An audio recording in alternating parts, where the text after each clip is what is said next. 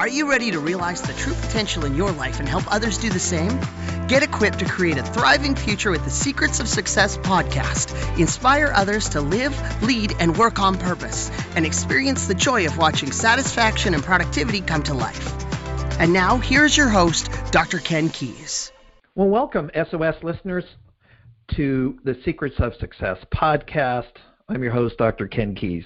Well, today's guest, Dr. James Kelley, is phenomenal.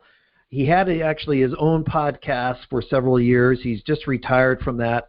Uh, professor living in Dubai, born in the U.S., but uh, his show really has a lot of insights about leadership, but also his journey. And my encouragement to you is that when we think about these special events in life, that can change our entire direction. So when you're listening to the podcast, James really shares an, a situation, an incident, an occurrence that happened that changed the, the entire trajectory of his life. And so all of us have those if we recognize that or not. And it's an important piece for us to consider as we think about going forward. Now, one of the things that James talks about in the show and we'll get into it in a second, is the critical importance of self awareness. Well, one of the things that CRG does, as well as anybody else in the world, is help you in the area of self mastery. So if you have not really looked at the tools, the assessments to enrich yourself, to get clear about what your strengths are, your personal style or personality, your values, your self worth, your stress, your leadership skills. If you're in education, you're learning an instructional style all of those are there for you to create this self awareness so that you can act on it.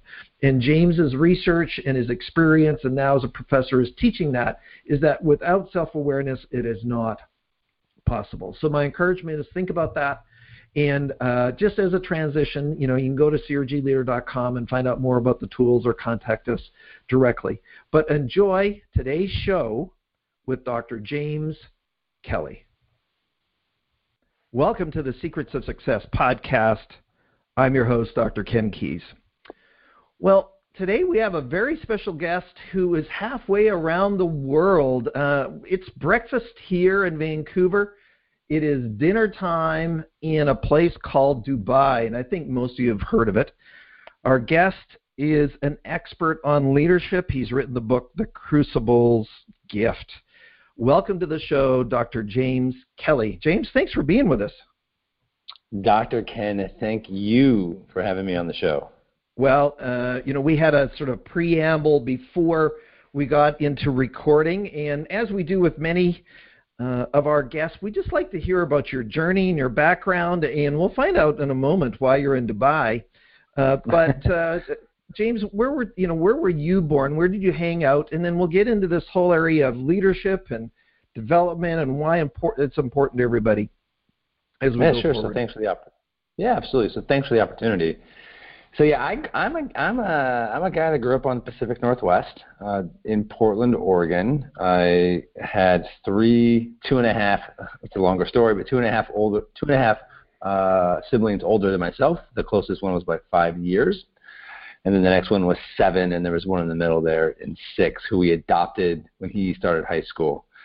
And uh, we grew up in a small 900 square foot home with one bath. Uh, the only saving grace is that we all swam and played water polo, so we were out of the house most mornings, so there was never a traffic jam at the bathroom for the most part. Um, and you know, I, I joke a lot about this, but I grew up in a house that was Irish Catholic uh, with a touch of violence, minus all the Catholicism, but I got all the guilt. So uh, it was an interesting way to grow up. You know, my mom is Canadian; she's from Toronto, and my dad is a Presbyterian from uh, I think Colorado or somewhere in the middle of the country. To be honest with you. Um, well, that's my yeah. that's the heritage of my grandparents, Presbyterian. Ah, so there we go. Yeah. So, so I mean, that's that's the general. I mean, please ask questions. You know, it's so hard for me to say what's what's interesting, what's not interesting to you. So that's kind of the essence and uh, of my of my childhood. You know, at the end now, of the what day. Now, what did your parents do? What what were sort of the yeah your folks? It's it's funny. This is one of these things where. You know, I think many of us have vivid memories of different parts of our childhood. Mine have mostly negative memories, unfortunately. However, Uh, my mom was a bank manager, and for a solid 15 years, all I remember remembers at dinner time her complaining about her work and how much she hated it. Mm. Uh, that was seared on my mind completely. Um, my dad was a very quiet individual, though his physical presence was quite intimidating. He was, I don't know, six foot, five eleven, uh, five ten, 100, 250 pounds, give or take. Wow. Um, and he he grew up baling hay in the summer with the old iron hooks. So mm-hmm. he had forearms like Popeye, a belly like a beer guzzler, though he didn't drink, ironically, much, and um, he was freakishly strong. So, so it was an interesting combination. Yeah. Oh, never, ever. I was I was a buck twenty wet growing up in my high school years. Um, and so my mom was a bank manager, super unhappy. That steered my brain. My dad worked for a chemical company doing inside sales and eventually moved up a bit before he passed away at 49. Mm. And um, and uh, yeah, and so I was 20. I was 20. It was definitely one of those formative moments in your life where uh, the wheels in the bus wobble and then fall off, and then sparks fly out as you're on the ground just trying to go. Yeah, I get that. And so I I was junior year of college, and I remember there's another vivid moment. I was at my then girlfriend's apartment at Western Oregon University visiting. I went to University of Dayton in Ohio, and so I went to go visit her down in Monmouth. And then we walked into her dorm room, and I can vividly remember the room. I walk in, and uh, on the left was a bunk bed as you walk in. Straight ahead was a desk. On the right were two dressers, uh, and the bathroom was down the hallway. And the phone rang, and it was a family friend saying that my dad passed away. He had he, had, and, and, you know, and then obviously I kind of black out essentially. Like. I don't, I mm-hmm. remember falling to the ground, and then I remember being in a car heading back up to Portland, which was about an hour and a bit to to go to their house. While my mom and dad actually had moved to Georgia at this point, um, mm-hmm. um, right after I graduated high school, and they would be flying. My mom would be flying back with my dad in the casket like two, three days later. Um, but it was it was one of those moments where you can remember the exact place, the exact space, the visuality, and then I blacked out. And and the you know the irony of this and the, and the timing of this conversation is actually quite uh, I guess timely, just based on the whole in America the Supreme Court issue that happened last week with Dr. Ford describing trauma and then blacking out but remembering specific things. It really spoke to me that mm-hmm. trauma isn't nearly the same. But the idea of something so traumatic where your mind only remembers certain aspects, but it's so mm-hmm. vivid, and then you just forget a lot of other stuff for a while. That's that's really is what happened to me as well. Wow, wow. Now, how did that impact you in, in terms of emotionally afterwards? What what sort of changes or shifts occurred in you as a result of your dad passing so young? Yeah, so I, I chuckle because I was a complete mess. Um, uh, as I described earlier, the wheels in the bus wobbled and there was sparks because it was on the ground. That lasted for probably a solid four years. Um, I ended up you know, getting a new girlfriend in college, and if it probably wasn't for her, I would have most likely failed out of college. She went to the library all the time, and I just wanted to be near her. I wanted to be near somebody, and so I would just spend a lot of time there with her. Mm-hmm. And I wasn't a great studier, but it was enough to make sure that I passed all my classes. And so I, I struggled, and you know, and I think I think one of the realities of that situation is that a, you know, I'm a young man. Uh, I'm living in a house with six other guys who, you know, the the worst thing that's ever happened to them is a hangnail and you know a bad night drinking, and so they can't relate to this moment. Uh, and so I very much you know, swallowed a lot of pain and had to I had to cope. And so my drinking went from maybe a two night a week thing to a four night a week thing. And, you know, it went from if I have a test the next day, well, I'll start drinking as soon as I'm done studying, but I would rush the studying to go drinking. And so it was just a way for me to cope. Mm-hmm. And, and and unfortunately, you know, I I had some once I once I once I snapped, I snapped. You know, it, I didn't fight or get in, you know, I didn't beat people up or any of that stuff, but I was definitely a screamer. I was out of control, definitely belligerent. Um, and so it, it impacted me, and I had no one to talk to. You know, I was on an island. You know, two years later, for example, I was I was driving my mom. My mom had moved from Atlanta back to Portland after my dad passed away, and uh, and and ironically, my mom did not learn to drive until she was 50, so right after my dad passed away, which is a whole other interesting a whole story. other story, I'm sure. it, yeah, um, and so I'm 22, and my mom tells me she wants to kill herself. She's depressed. So you know, what do you do with that at 22? You can't go to your mom and tell her you're sad and depressed when she's already there. Mm-hmm. And you know, my mom did not commit suicide, um, but but she was in a really dark place, as you would expect after your spouse of 20 years passes away. Mm-hmm. And and so I had nowhere to turn. You know, I had no one to talk to. I wasn't particularly close with my siblings, uh, and and so you just do what you you have to do. And I don't. There's no right or wrong way to mourn. It's it's what mm-hmm. and how best suits you. I mean, there are books out there that tell you how to do it, but the reality is is that you have to figure out for yourself. You have to allow yourself to do it, and I did. Uh, and I had another mishap happen when I was 24 that kind of forced me to because I was open to the opportunity to reflect uh, on the process process of my dad dying. So it was it did impact me quite. And even now, like I, you know, I just finished reading a book by this woman called Julie Beekman called Two Trees, and it's her memoir. And I probably got teary eyed or cried two or three times in this book when she's describing her childhood and all the trauma she had, and it just made me feel the the rawness of that emotion that's still there inside you. Mm, yeah. it's real. It's there. I get it. I understand it. I won't share my story and take it away from you, but thank you for uh, sharing that insight and being vulnerable, uh, James.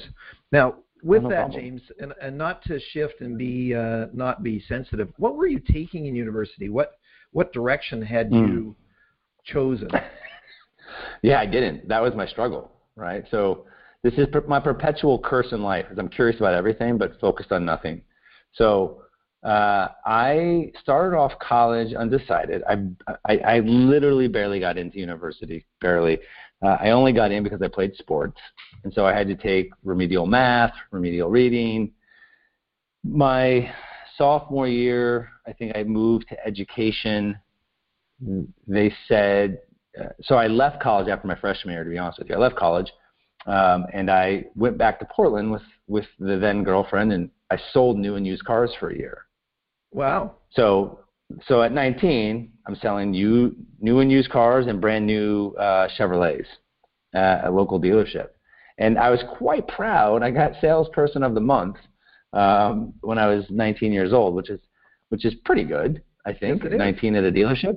Um, I think it's just because I didn't I didn't look like I was trying to screw anybody. I was, I was a young, innocent looking 19 year old kid.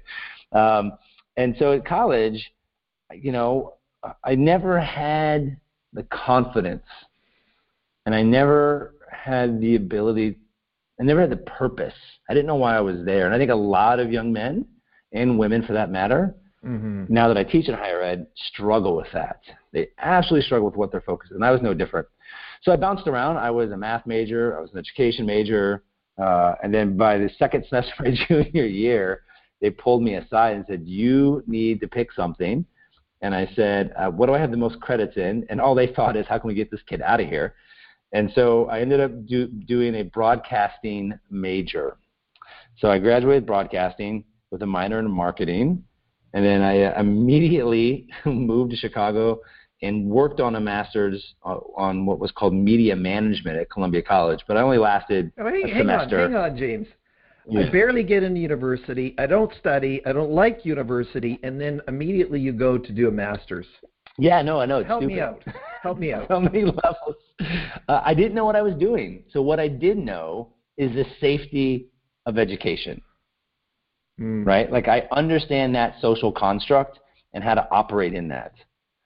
And so uh, the jobs that I was applying for right after college, I for some reason I had ego. And I have literally no idea why. I didn't think the offers I was getting was what I was worth. And so I thought, well, I'll just go on and get another master's, you know.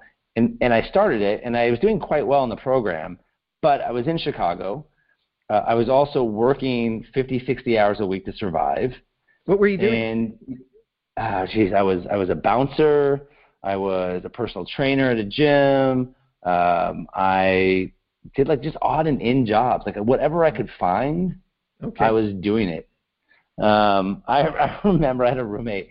I remember there was a, there was a period of about three weeks between checks where I went and bought a box of instant mashed potatoes and tortillas, and I had and cheese, and that was my breakfast, lunch, and dinner for about three weeks. That's all wow. I could afford. This a, a yeah. very a very healthy. Yeah. Yeah. Choice. The level of starch that I consumed during that time is unbelievable. Um, and so, you know, I um, and so after second semester, my mom had essentially lost her job. She was in her 50s, product of ageism, in my opinion. Mm. And so she was running low on cash, and so I decided to leave Chicago because I was tired of being broke. And I took a job opening up the 41st office of a national advertising agency. I, I have literally no idea how I got the job. I didn't deserve it. I wasn't qualified for it, but I sure talked a good game. And so mm-hmm. uh, the, the the boss decided that uh, you know this this this kid could do it. So I opened it up, and then I was there for about a year and a half back in Portland, and then moved to San Jose uh, and took off another uh, worked at another company trying to save their office, and then I I essentially got fired. They say I was laid off, but I could read between the lines. Um, after about five months, four months. But you know, I was hired under a, pro- a false promise, false pretense, and mm. so that that just kind of didn't sit well with me. And and I think the the the the uh, I don't know the the proper analogy is, but the egg that tipped over the bucket that got the apples, whatever. I don't know, but um, I ended up. I don't know if you remember back in the late '90s, like this is like '99, 2000 at this point when you got an email with a link on it, you knew you probably shouldn't have clicked on it, but you were curious mm-hmm. enough you would click on it. Do you remember that? I don't know if that ever happened to you or uh, not. Sort but, of. I still remember when emails were 21 digit numbers.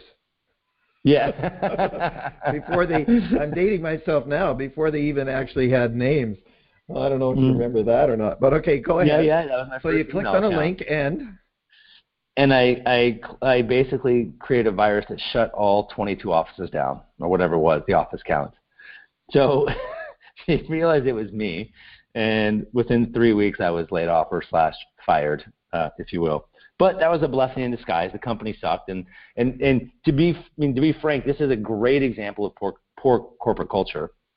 We went to a national meeting, and all of us managers again, there was like 22 offices, 23 offices, something like that we all stayed at a nice three star resort while the CEO and the executive team stayed down the street at a five star hotel.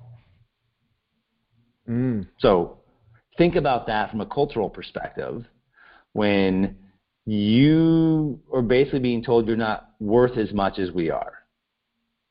Isn't that so happen? That it still me, happens, doesn't it? It does, and it's, it's unfortunate and it's disgusting because when you tell someone they're not worth something, they aren't going to work hard for you. And it's not, and beyond that, it's just disrespectful at the end of the day. Mm-hmm. Um, we all put our pants on the same way. So uh, that didn't sit well with me. So when I got when I got fired, laid off, whatever you want to call it, I was fine with that. Um, and I spent the summer teaching. It was actually. Did you ever watch Seinfeld? A, a little bit, yes. Okay. But brilliantly. Well, there was written. an episode.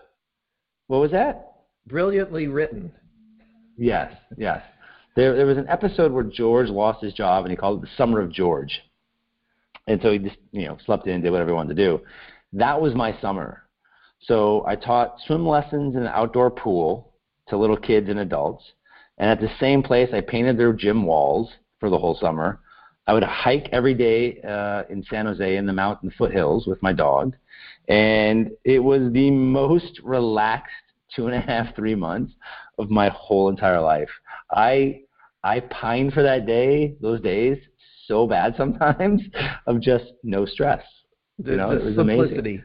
the love of simplicity. Yeah, yeah, yeah. So that that's kind of the the gist of of that. And so you've you finished that summer. Then what? Yeah. Well, I, my my journey keeps going. I um I go off to get my MBA in New York, and so I leave the West Coast, go to the East Coast, and now, I thought how, that I wanted. How are you choosing all these places, James? You mean you you go to Chicago, you go down to uh, yeah. San Jose, you move over to New York.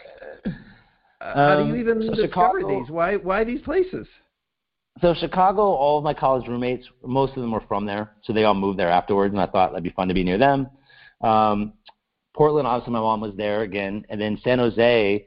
Um, I just thought it'd be cool to live someplace that's a lot sunnier than Portland, which is a guy Fair from enough. Vancouver. You can appreciate that. Yeah, I get that. Um, yeah, and then New York was just an opportunity for me to get into coaching water polo, and so um, I went out there. They were starting a program, and I was going to be like the associate head coach. There was going to be a head coach, but but she didn't know anything about water polo, and since that was my background, I was going to essentially run the day to day.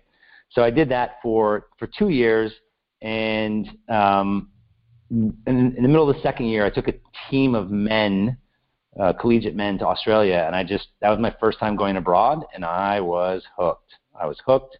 Um, I thought it was amazing, and and so uh, I went from from New York to Tokyo, and I uh, taught English for a year in Tokyo. So I'm about Mm. 30 at this point, and and I, this is such a funny story in, in in retrospect. I remember when I turned 30, and I and I called my mom in the middle of Tokyo in a phone booth. Uh, they had those then. this is like 2000, 2002 or three. I can't remember. And I was crying in the phone booth because I was I was drunk when I called my mom, but I was crying in the phone booth.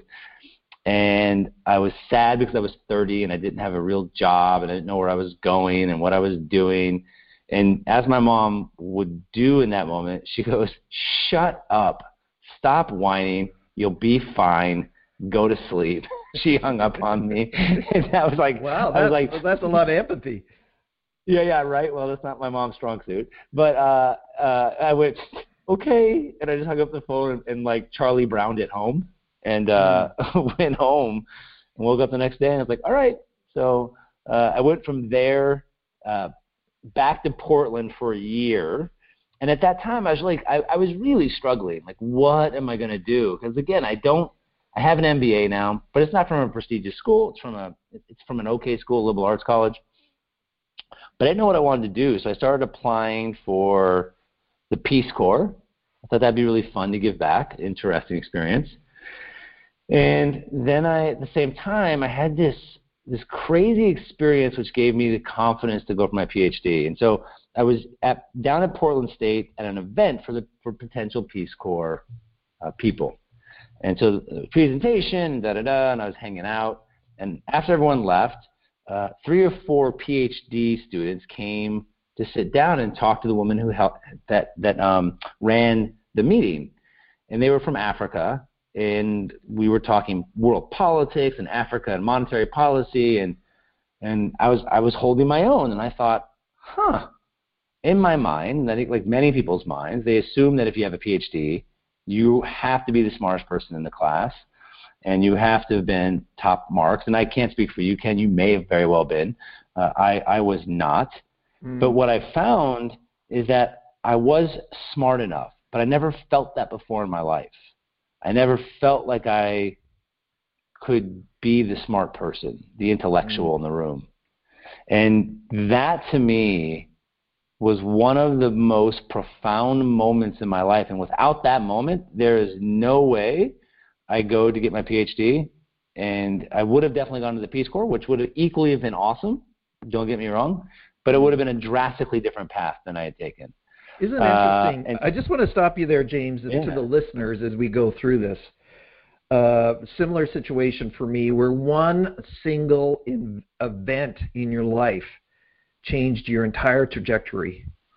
Isn't that amazing? What was yours? What was yours? I went for uh, a, a chamber luncheon and met the founder of Consulting Resource Group, which is the company I own now. And if I had never have met him, I might never have. Now I've been the owner of the company for 15 years and connected to it for 28. So uh, That's he was best man at my wedding, um, mentored me. gave me the encouragement to do my MBA. So that's the person there that said, "Oh yeah, you could do yeah. it." Because my grade nine English teacher said I couldn't amount to anything because I uh, and I read that. Yeah. And so this English English teacher, so she was from Britain, said, you know, you can't, you just ah. uh, same thing as you, just saying, okay. Yeah. I always knew that I was going to be a communicator in doing things like this, doing a podcast. This is not work. Come on. Yeah, I got this yeah. awesome guest, uh, Dr. James Kelley. We're having a conversation. Are you kidding? So, I mean, my encouragement to everybody else listening is is what James is sharing here is pay attention to those little nuances as well as mm-hmm. just wow, you know, you talk about that moment where you paid attention to it. Now, from that, from that event, said, you know what? Wait, can I, I ask you a question though? Because I'm really curious. Can I ask you a question? Because I'm super curious. so, sure. So, because I, I think those moments, like, I'm always curious when people have those moments when someone says they can't do something. How much of that did you believe? And how how how long of an impact did that have? How how long did that hold you back? Uh, 15 years. Wow. From grade nine to 30, 30-ish. Actually, Isn't that maybe amazing? longer, almost maybe closer to 20 years. Isn't that amazing? The power of one person has over you. Mm. And I guess it was just at that. I mean, I'm going back when there was no computers, right? So mm-hmm. writing was all handwriting. There was no uh, autocorrect in your texting. Sure. In your, so I, I just had to kind of live with it. Even my first degree, there was no computers. I hand wrote every paper. So I had a dictionary beside me looking up every word, uh, struggling with it, grammar. You know, I really don't care. But I mean, I've written, you know, four books and four million words a copy. But yeah, you're right. Where I think people underestimate the power of their words both ways. Mm-hmm. And I mean, one of the reasons we have this podcast is hopefully encourage people through a story through a sequence of events to say, okay, here's James.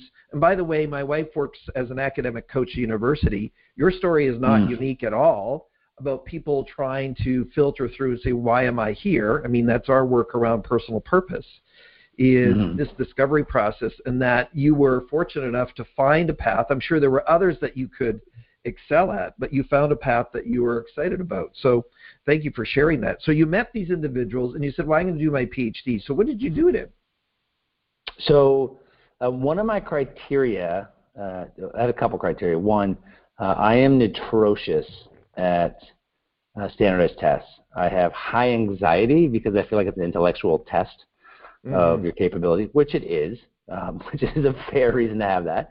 Um, right. So I, the first thing I did is actually looked for schools outside of America. I wanted to not only go abroad, but I wanted to find places that didn't put a weight in one exam to say if you could or could not do something.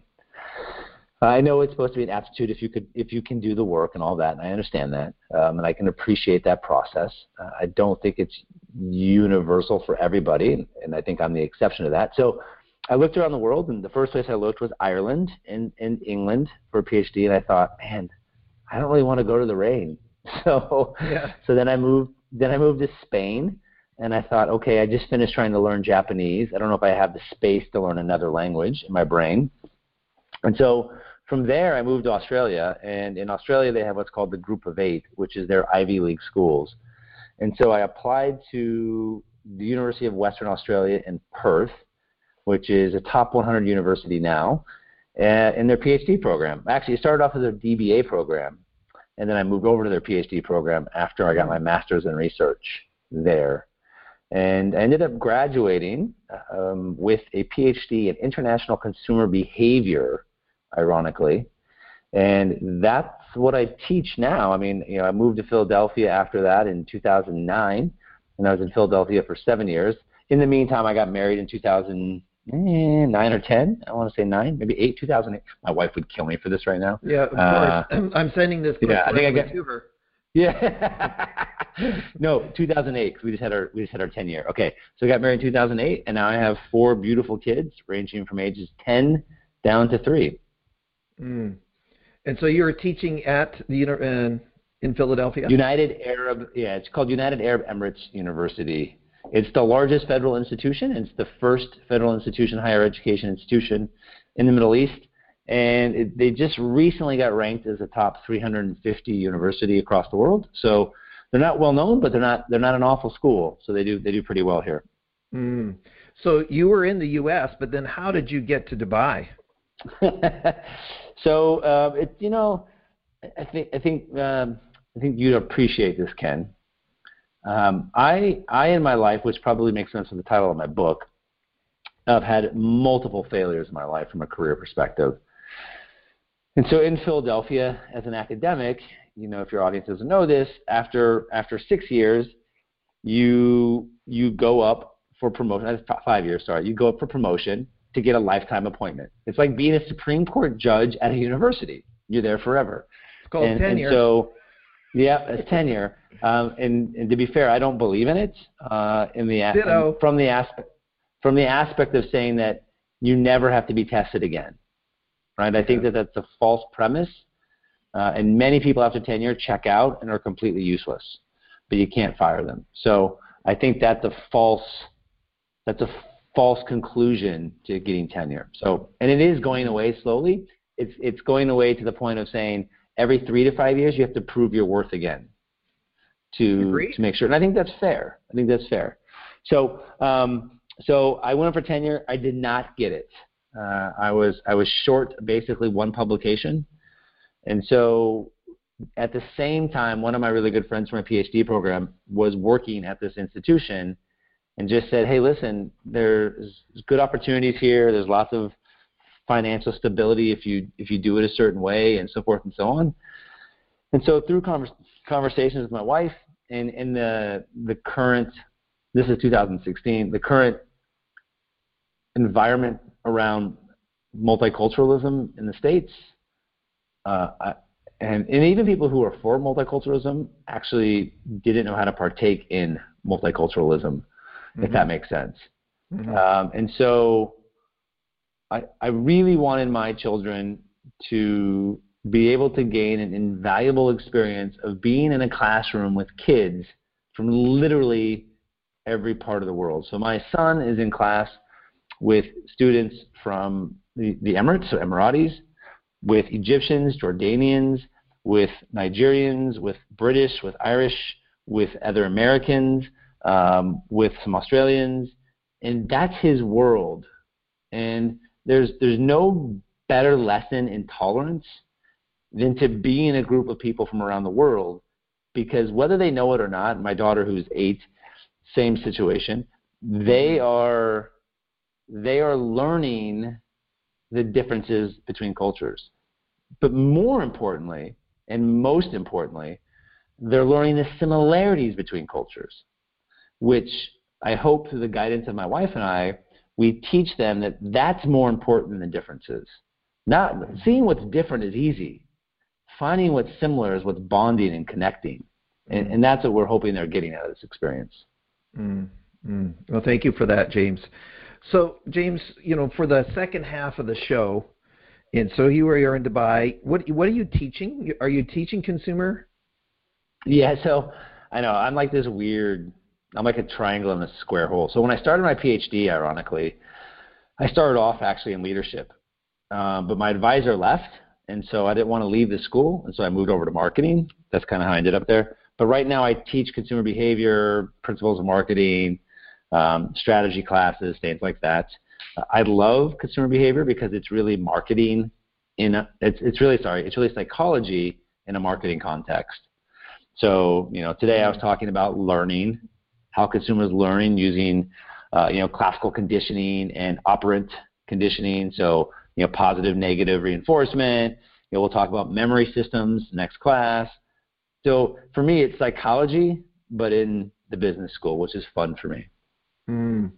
So here's this person who really hated school, barely made through it, and now a professor. Oh, you, do, do you, you really smell the irony here? Would you say yeah. that your students, that you have empathy for your students, and you're one of these uh, professors that is approachable, versus some of the other ones who are not? Yeah, so I'm totally approachable, but but what I what I do say to my students is don't allow your excuses to be your reason for failure. So I'm keenly aware where I slipped up in my confidence in my abilities. So I spend a lot of time talking to my students about about soft skills, about personal characteristics. Um, you know, this this culture here is very unique. Um, it is very difficult sometimes, and I'll give you a great example. One of my ex-students, I ran into her yesterday, and she had an internship, and she was lamenting about how bad it is. Like, well, what, what's the worst thing about it? And she says to me, "They made me clean the storage closet, and I've never cleaned anything before in my life." So what? that kind of gives gives you a sense of the culture here. And, and the reason that is is that everybody has a maid. Everybody, yeah, everyone has a maid. And if you're Emirati, you probably have a maid and a driver and a gardener mm. at your house because it's affordable. At the end of the day, that's the reason why. And so um, many of the Emiratis, uh, from a cultural perspective, and that's what I teach predominantly as Emiratis, um, really struggle with adversity. You know, they they don't know what that means and what it's about. Mm. Because I mean, good for them. They've had an easy life. You know, they've been fortunate enough to have an easy life, for the most part. Um, so yeah, I forget what your question was. Sorry, Ken. Well, I forget it now too. So there you go. I was so I was I was just I was envisioning this girl cleaning this closet and just complaining yeah. and said, "Okay, uh, suck it up, princess," is what I was thinking. So no, uh, that's and that's and that's kind of what I said to her too. I was like, if this is the worst thing that's ever happened to you, you've had an amazing life, and you should appreciate that a little bit. Well, there's that whole area of entitlement, and even the millennials in you know North America. And I don't want to. I I'm actually father of two millennials, so I have to be careful here. But um, just wait, know, wait, let's, wait, wait, wait, Go ahead. Wait, I just wrote an article about this, right, for a, for a business journal about millennials, and the argument is that it's not their fault. And and this is you can totally kick this to the curb if you want, Ken. This could be a great debate. The the reason why I say it's not their fault is that they're a product of the social construct that was created by technology. And how can we blame them that the world they were that they're being raised in their worth is accredited to likes, shares, and follows. So, of course, if that's the social construct that they know, they're going to take that into the workplace when they first get there. Just like, you know, uh, I don't know how old you are, Ken. I'm going to guess you're close to me, maybe late 40s? No, I'm a little older. You can add 10 to that. Okay. We're going to go early 50s. okay. and so, like, when you think about the social environment you were raised in, for me, it was started to be the TV in every house or every room. Right.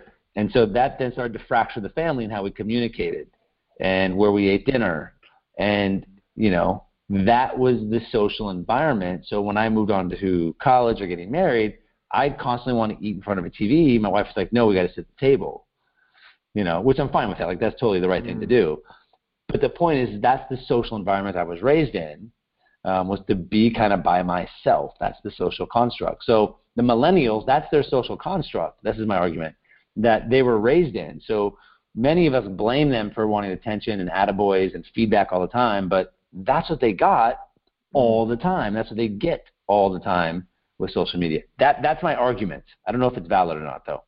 Well, it certainly is a contributor. The other one, uh, I wrote um, an article about parenting, the one job you never have to apply to get and just how how uh, poor because I used to be a school board chair and my wife's a teacher by profession.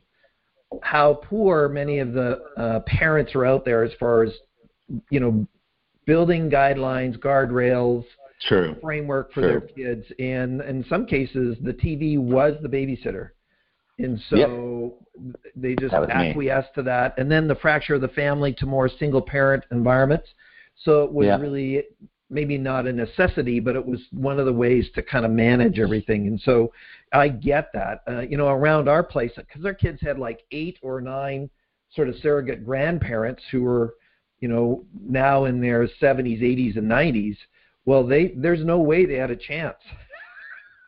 yeah.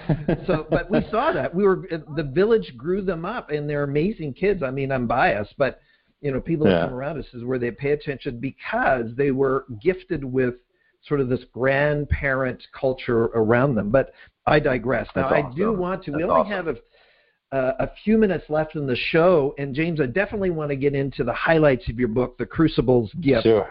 What you did about it, how they can find out more about you, but we'll get that to the end of the show. So, The Crucible's Gift, your book, just uh, give us sort of uh, the sure. the highlight version of what uh, caused you to write it, and, and then let's get into the content of it. So, so the, the quick um, bridge that needs to be made is that I used to have a podcast called the Executives Hours um, a leadership's perspective, or executive hours, executives after hours. God, I've already forgotten the name of it, which I concluded in August. And so I spent three years and uh, almost 200 episodes interviewing executives around the world, similar to you, Ken. So I was really curious about their moments of adversity. So where they were raised, what formed them, how it happened. And so I took 140 of those interviews and I transcribed them. And in that transcription, I started to see themes that came out. And so, you know, the book, The Crucible's Gift, Five Lessons from Authentic Leaders That Thrive in Adversity, really comes from the idea of these leaders that I saw that were super successful, but had other traits beyond that.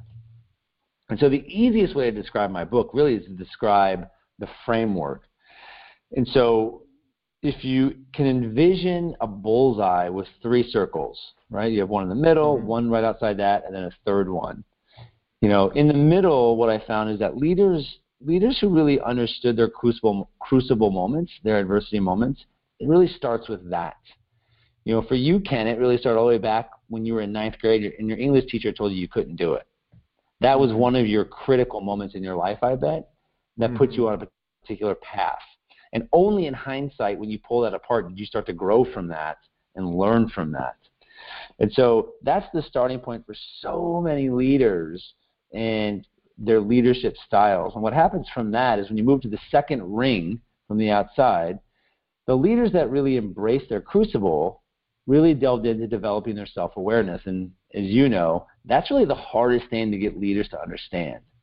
And there's a, there's a movement uh, in certain leadership circles that are really focusing on what they call the heat or the crucible moments and how those can forge better leaders. And so they get to this leadership and then, or this crucible moment. They develop their self awareness. If you move out to the third circle, it's divided into three parts. And we're going to come back to that second circle in a second. But what I found is that leaders that embraced their crucible, grew their self awareness, awareness, were actually more compassionate. Mm-hmm. Not only towards those in the workplace, but also for themselves. They realized that their adversity is something that, that they need to reflect on and be kinder to themselves about. But more importantly, they're able to connect with those in the organization that are going through something similar, mm-hmm. which then leads to you know a second part of that outside circle or ring, is that they also then, based on their crucible, started being more honest, more transparent, you know, living with more integrity. What they realized is that that they wished, depending on their adversity, obviously, they wished that the other people around them were more transparent or honest and and dealt with them in a better, fairer way. But the third part of that outside ring, which is really important, is that they valued relationships more, which is what I call relatableness. And it's a philosophy they had to create micro moments of meaning with those next to them or around them. And so, what micro moments of meaning really means is that for me and for the leaders I interviewed, you know, they have a thousand interactions a day but they pride themselves in, in, in a majority of those, those 15 second to one minute interval conversations, they pride themselves on being present, listening with intent, and leaving the other person with a smile. And the reason why that's important is from a psychological standpoint, is that it actually leaves a positive marker on their brain. It's a neuron that fires and creates a relationship between that person and a positive moment. And that's impactful because that can actually spread in an organization like a virus. But if the we go back is also to true, isn't it, uh, James? Totally, totally true. Um, but if we go back to the second ring where self-awareness is, on the bottom half of that, this is the this was to me the icing on the cake. Is that none of that other stuff mattered? None of it. Self-awareness, compassion, integrity, relatableness. if the leader did not have a growth mindset or a learning mindset. Because without that learning mindset, they aren't able to develop their self awareness. They're not able to actually be more compassionate or live with more integrity because they don't know that something's wrong. They don't get it. They don't see the value in it. And so the leaders that I interviewed, some were stronger in relatableness, some were stronger in compassion, but they all had aspects of this, what I call the authentic leadership model. Um, they all had aspects of it. And it just kind of uh, stood out to me as I was doing my research. Well, I mean, all the research around resilience, uh, et cetera, mm-hmm. et cetera, is learning is important. And actually, yeah. growth mindset is what my wife teaches to her students as an academic. Oh, that's coach. awesome. As an academic coach, is that that is what's going to get you through to the other side. Are you growth mindset or not? Mm-hmm. And so mm-hmm. I appreciate that. And of course, our space, what we believe we're really good at as a company, is this whole area of self awareness and how yeah. critical and how important it is. Yet, it seems like um, even though it's talked about so much, James, there's not maybe as many people as self aware as we'd like. What do you think is one of the yeah. reasons for that? I was going to ask you the same question. You know, I think we can go. I'd love to hear your side on this too. I think for me, one of the biggest things that I saw is that the leaders that had some sort of mindfulness practice and, and any any way you want to talk spirituality, religion, present, um, you know, beliefs, they had a much better ability to unpack and be self-aware. But those that went a thousand miles an hour, uh, or in Canadian vernacular, a thousand kilometers an hour. Yeah, well, there uh. Sense of humor. They they they didn't. They don't have the ability to pause. Without the pause, there's no reflection. Without the reflection, there's no growth in self-awareness. Mm. And for me, that was the biggest indicator. Um, what I'm curious from your perspective is how do you, what do you do to help people develop their self awareness? Well, you asked the reason, or you asked the question first, two reasons. Uh, and we usually cite a couple of them, but one of them is first one is for certain leaders, it's hubris or ego or arrogance. Yeah. Uh, yeah. Just like you, uh, your company culture, being the five star, you guys are in the three star. I remember doing a program for a Fortune 100 company. Uh, the VP who brought me in for this very expensive deal uh, he didn't do all his pre-work, and so he he left the program. So I'm too busy. I said, what? What are you talking about? And then the other one around self-awareness is it it takes a intentionality. And yeah. most people are not willing to take the time to sort of invest in themselves. And you know, I know Marshall Goldsmith personally, and he said a lot of times one of the most difficult thing in the leadership space is mm. just openness to feedback.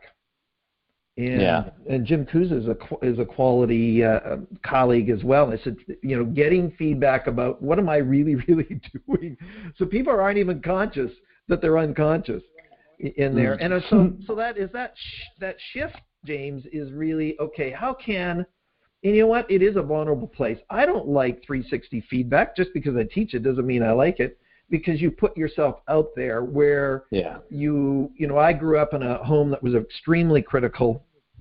You know, t- there was no affirmations that were going on in our home. It was just that's yeah. how my parents grew up from an Eastern European uh, descent point of view. So I get that sure. where you're trying to nurture. I see what you're saying in your model. The difference that those of you that are listening, you know, that James's model says, you know, at every moment you are having impact with those people. So I, you know, I mm-hmm. can't make you want to develop, but can I even frame for you the importance of developing self and this whole self-awareness? And even Newsweek had mindfulness on the front cover last month. So it's there, meaning, am I paying yeah. attention uh, to it? In, and that's hard, right? People to shift. Oh, certainly it is. Yeah, and, and that's the thing. You know, um, uh, quick, quick. I don't know if you knew this or not, but Marshall actually endorsed my book uh, as well. So uh, but uh, he's awesome. I mean, he, yeah. did that for uh, one of our books as well. And it's just who he is, right? He he gives yeah. back to the community, and he's just awesome that way. So uh, that yeah. was very nice of uh, Marshall to do for both of us. So there's a plug for Marshall. he, just retired um, from coaching. He just retired from coaching. I saw that. Yeah, I saw that. Um, he's had a good run, so yeah, think, for sure, for sure. Um, yeah, you know, I think the self awareness thing is really interesting. When I when I talk with leaders, you know, this is where I think you and I are very similar, Ken. Where I actually think that you can't change the past, but for me to understand your autobiographical, I have to interview you. I have to understand maybe some of your triggers in life so I can ask the right questions mm. to allow you to maybe be a little bit more self-reflective and, and maybe jog your memory and jog a reason of why you act a certain way. You know, maybe you're overly defensive. Well, what? You know, why? You know, and and what happens when you are, and what's the outcome of that for yourself and for the other people? You know, and and for me, the autobiographical helps me understand that individual, that leader, from the standpoint of giving them exercises or opportunities to reflect on that moment. You know, but I know there's some people out there who in the leadership space that totally don't want you to go back to the past. They don't care. You can't change it. It is what it is, um, and you just need to accept it. And, and, I do think there's a level of truth for that. Uh, you know, one of the one of the, one of the things that I think is really impactful is this concept, and, and you're probably familiar with it, called appreciative inquiry. Yeah. Um, and Go ahead and I share with the audience what it is. So appreciative, appreciative inquiry, in a, in a summary formation here, is really a strength-based approach by asking strength-based questions. So often in life, most consultants look for what's wrong. They go into an organization, they talk to you, and this is where you're broken. This is where we need to fix you, whether it's organizationally or whether it's individually. And what what appreciative inquiry really does is it says, let's let's find some examples of excellence in your life. Moments where you, if, if maybe you struggle with relationships or struggle with compassion, let's find moments where you were compassionate and what was happening then. Okay, let's dissect that. Now, how can we bring that forward to now? How can we use those moments of excellence to create momentum of excellence? And it, you do it through questions. You don't do it through, you just do it through questions. Questions makes the other person be reflective. It makes them be uh, stoic in the process, and, and it allows them to come to their own conclusions, which is really important for buy-in as well. Um, and so I think appreciative inquiry, which is which was created by Dr. David uh, Cooperrider out of Case Western Reserve, uh, is a super impactful way. There's actually a book by Jackie Stavros, and I cannot remember her co-author, so I apologize but it's called Conversations Worth Having. It just came out this year. Uh, it's a great, simple, impactful, and practical book using appreciative inquiry. Uh, and, and the examples she has are really, really useful that you can use. So, great example, simple example, is this idea called flipping. So, flip the script essentially. So, Ken, you and I are talking, and, and you say something like, um, uh, you know, I have this client and they just nag. What I could do is say, oh, well, when they're not nagging, what's the best part of your conversation? All right, so I'm, I'm not allowing you to take me to a negative place, and I'm changing the question and asking a positive reframing of that question for you to think about it positively. Mm. Right? Oh, well, when she doesn't nag, she's she's she's present and she got a good night's sleep, and okay, great. So maybe next time you work with her, why don't you why don't you flag that for her? That I love our conversations when you have a great night's sleep and you're fully fed or whatever, right? I'm making this up as I go. But the point is is that you're flipping this to figure out when that conversation, that interaction was at its best. And that allows you to focus on that and then to inform the person you're talking to or working with that that is when it works best for you too as well. I don't know if that makes sense or not. No, absolutely, absolutely. Well, even even Marshall has his feed forward process, mm. right? Moving forward, what mm. do you hmm. want me to do versus what do you want me to stop doing, which is the feedback model. Yeah. And I do believe in interviews, if I'm doing coaching, that we find out, okay, what did they do well, and what could they do hmm. better, mm. and then we just go through. I go through that process in our um, in our uh, assessments that we do. We said, you know, uh, developing your weaknesses are highly overrated it's kind of and yeah. what would be and it's, and it's a play on words just to say okay i have strengths yes i need to uh, understand my weaknesses and you know if i'm not good with people and i'm the ceo and that's really not okay but how do i manage that and how do i play to my strengths and where does that energy come from and that's where you know when we think about self awareness a lot of times people beat themselves up for what they're not versus really yeah. playing to what they are and then the other one is is really the whole side of holistic stuff. So we get into health and wellness, and if you're not sleeping, mm-hmm. if you're eating poorly, if whatever, that's going to affect your ability to interact and have patience and all those kinds of things as well. Now mm-hmm. we only have mm-hmm. about four or five minutes left, James. So before we get any further in getting through your last comments, how can people find out about you and and or get the book? Yeah, thanks for the opportunity. So um, you can find out about me at at uh, www Dr. Dr. James Kelley, K E L L E Y, though I was savvy enough to buy the one without the second E, so you can do either. Um, and uh, you can get my book, my blogs, my vlogs, uh, and you know I'm, I'm doing large group facilitations, a little bit of individual coaching on the side. You know what I'm finding, people in America are a little bit apprehensive about contacting me, so just keep me on your radar because I will be back in the states mm-hmm. uh, in the next hopefully 12 months. Uh, it, it uh, definitely has been a killer for my book being all the way over here because I haven't been able to speak. Um, but nonetheless, that's the best way to get hold of me. You can buy the book on Amazon, Kindle, and an audio version will be coming out sometime later this year mm. um, as well uh, with the book. So, yeah. Well, thank you for that. So it's the website for the book is the Crucibles gift, right? So yeah, either either one. Sorry, either one would work. Yeah, right. sorry. You might as well um, buy it from you directly, or I'm sure fulfillment is happening here. So, James, you've been yeah. absolutely delightful. So, when we think about you know leadership, and one of the things that you did in your work was just around character traits and integrity and this sort of resilience. Anything you want to list, leave with the listeners as you know, it's just a final point of wisdom mm. to encourage listeners to go to the next level who maybe might be confused or maybe want to be a better leader that you haven't already shared or just synopsis of what you've shared. Yeah, th- thanks for that. You know, uh, I hate getting on a soapbox, but I'll, I'll jump on it gladly at this point. Uh, I think leadership sometimes the, the word is overrated because we're all leaders in our own life. It's the choices you make in that role that have a direct impact on you. And often, for many people, the role that fear plays is actually the one that, that challenges you to, to really get to your full potential. And so there's a there's a phrase that I like to say is don't let fear conquer you, conquer fear. And I'm not talking about fear of jumping off a cliff. Yeah, that's that's good fear. Use that. Be be careful of doing that.